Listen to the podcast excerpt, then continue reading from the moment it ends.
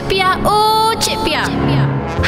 Cik Pia is back from Kelate, you know. Ah, sedap bah terbaik. Macam-macam kau makan di Kelate. Tapi bukan nak cerita pasal makanan di Kelantan. Ah, ni Cik Pia nak share sikit pasal Cik Pia ada terbaca tau perkongsian di internet. Kakak kita ni dia menginap di hotel. Lepas tu masa dia nak mandikan eh, baby dia tu, dia dengan baby dia terkena renjatan elektrik tau. Ha, dekat dalam sinki. Jadi Cik Pia nak pesan lah, bila kita check in kat hotel, pertama sekali kena ingat check dulu tandas tu. Bukan apa, takut ada kebocoran elektrik ke. Dan kalau anda rasa macam sangsi, eh cepat-cepat minta tukar bilik atau minta diskaun sekali. Ha, taklah gurau je.